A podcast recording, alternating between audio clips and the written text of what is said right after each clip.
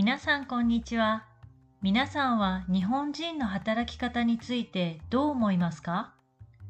フランス人は日本人はよく働く、休みが少ないと言います。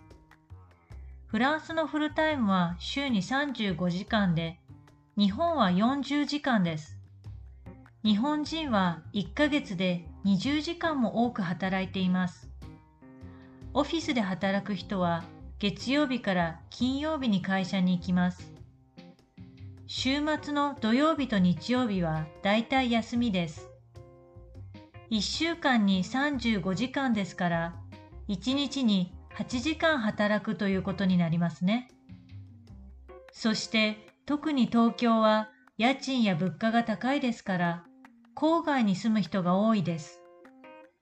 千葉県や神奈川県、埼玉県などから電車や車で仕事に行く人も多く、通勤時間の平均は片道約50分、往復で毎日1時間40分ぐらいだそうです。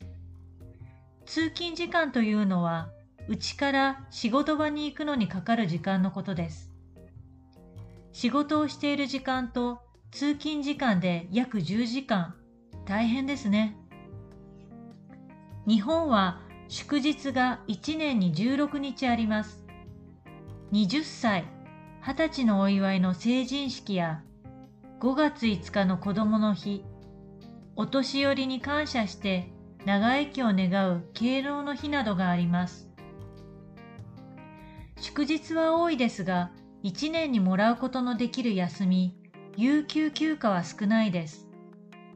有給休暇はフランス語でコンジェペイエです。日本ではこの有給休暇が20日で、20日もらうには6年半働かなければなりません。例えば3年しか働いていない人は有給休暇も少なくて1年に12日だけです。そして有給休暇があっても休むのは簡単ではありません。フランスに旅行に行きたいですから2週間休みますということはとても難しいです。2019年の働き方改革で働く人や会社に対してのいろいろな決まりが変わりました。今まで何日も休むのは難しかったですが、この改革のおかげで1年に5日間まとめていつでも休めるようになりました。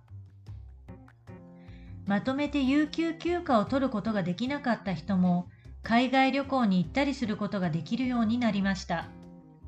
日本は残業があったり、働く時間も多く、休みもまだまだ少ないですが、少しずつ働きやすい環境が作られるといいと思います。皆さんは日本の働き方とフランスの働き方とどちらがいいですか？今日の単語です。フルタイム、タンプラン。特に、surtout。家賃、loyer。物価、prix des choses。郊外、banlieue。平均、en moyenne。片道、aller simple。往復、aller retour。祝日、jour férié。お年寄り、personnes âgées 長生きする。Vivre longtemps. 改革. Réforme. 決まり. Règle. 環境. Environnement. それでは皆さん次のポッドキャストを楽しみにしていてくださいね。